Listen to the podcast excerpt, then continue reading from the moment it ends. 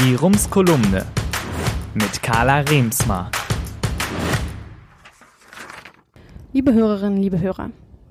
Die Bilder, die in diesen Tagen die Titelseiten der Zeitungen und die Nachrichtensendungen bestimmen, sind apokalyptisch. Wohin man schaut, die Welt brennt. Die Wälder Kaliforniens, das Geflüchtetenlager Moria auf Lesbos, der Regenwald im Amazonas. Längst sind es nicht mehr nur die Auslandskorrespondenten vor Ort, die diesen Themen ihre Aufmerksamkeit widmen.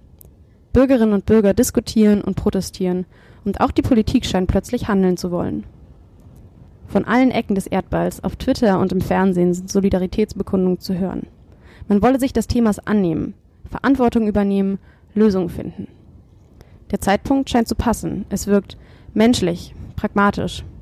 Richtige Anpacker eben. Dabei kommen die Hilfe und die Suche nach Lösungen Jahre oder sogar Jahrzehnte zu spät. Der aktuell wieder überall zu beobachtende Aktionismus als Antwort auf Katastrophen hat den Namen Politik kaum verdient. Was wir gerade erleben, sind allesamt Katastrophen mit Ansage. Seit Jahrzehnten klären Wissenschaftlerinnen und Wissenschaftler über die Ursachen und Folgen der Klimakrise und über mögliche Bekämpfungsmaßnahmen auf. Und nicht nur die Klimakrise kommt mit Ansage. Die Zustände in Moria waren schon vor dem Brand für alle offensichtbar menschenunwürdig. Jetzt sind sie lebensgefährlich. Dieser Reflex zu warten, bis das Aushalten unmöglich wird und zu hoffen, dass der Katastrophenfall nicht eintritt, ist so falsch wie gefährlich. Gefährlich ist er offensichtlich, weil das Eintreten von vermeidbaren oder zumindest abzumildernden Katastrophen nicht nur in Kauf genommen, sondern einkalkuliert wird. Die Beweggründe dahinter sind erstmal nebensächlich. Das bewusste Riskieren vermeidbarer Katastrophen ist im Grundsatz schon falsch und widerspricht dem Kerngedanken demokratischer Politik. Denn nur selten kommen politische Katastrophen so plötzlich wie die Reaktorkatastrophe in Fukushima. In den meisten Fällen kommen sie schleichend, ihre Folgen treffen einige früher und heftiger als andere. Diese Betroffenen werden zum Spielball übergeordneter politischer Interessen. Die Klimakrise und der Brand in Moria entsprechen, wie viele andere sogenannte Katastrophen, insofern gar nicht der eigentlichen Vorstellung von Katastrophen als unvorhersehbare Ereignisse, auf die man nur reagieren kann, auf die man sich aber nicht präventiv vorbereiten könnte, um sie zu verhindern. Wenn Politikerinnen allerdings die immer weiter voranschreitenden Krisen so lange aushalten, bis apokalyptische Fotos den Handlungsdruck maximal gesteigert haben, dann festigen sie damit genau diesen Eindruck. Die sich anbahnenden Probleme werden durch die Ignoranz der Mächtigen in den Hintergrund gerückt bis sie in einem tragischen Katastrophenereignis gipfeln und sich Politikerinnen durch anpackend beherzwirkendes Handeln als empathische Macher, die Verantwortung übernehmen, profilieren können. Die Perfidität dieser Art von Katastrophenpolitik liegt in genau diesem scheinbaren Widerspruch, den wir auch in der Corona-Pandemie erleben konnten. Derjenige, der bis zur Katastrophe abwartet und dann aktionistisch Politik macht, kommt besser weg als derjenige, der sich früh auf abzeichnende Krisen reagiert hat, Katastrophen abgewendet und gestaltende Politik gemacht hat.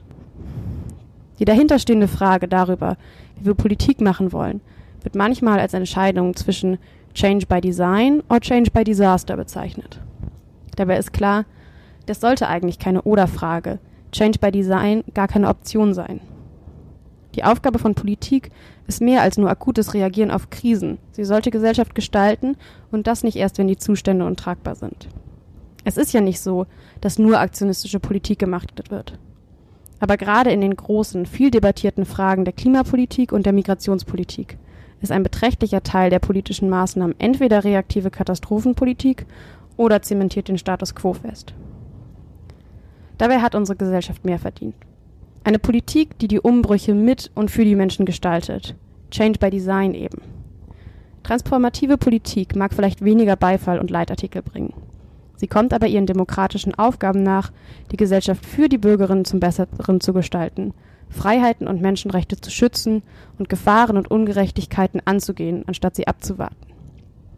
Das Wissen dazu ist in den allermeisten Fällen da.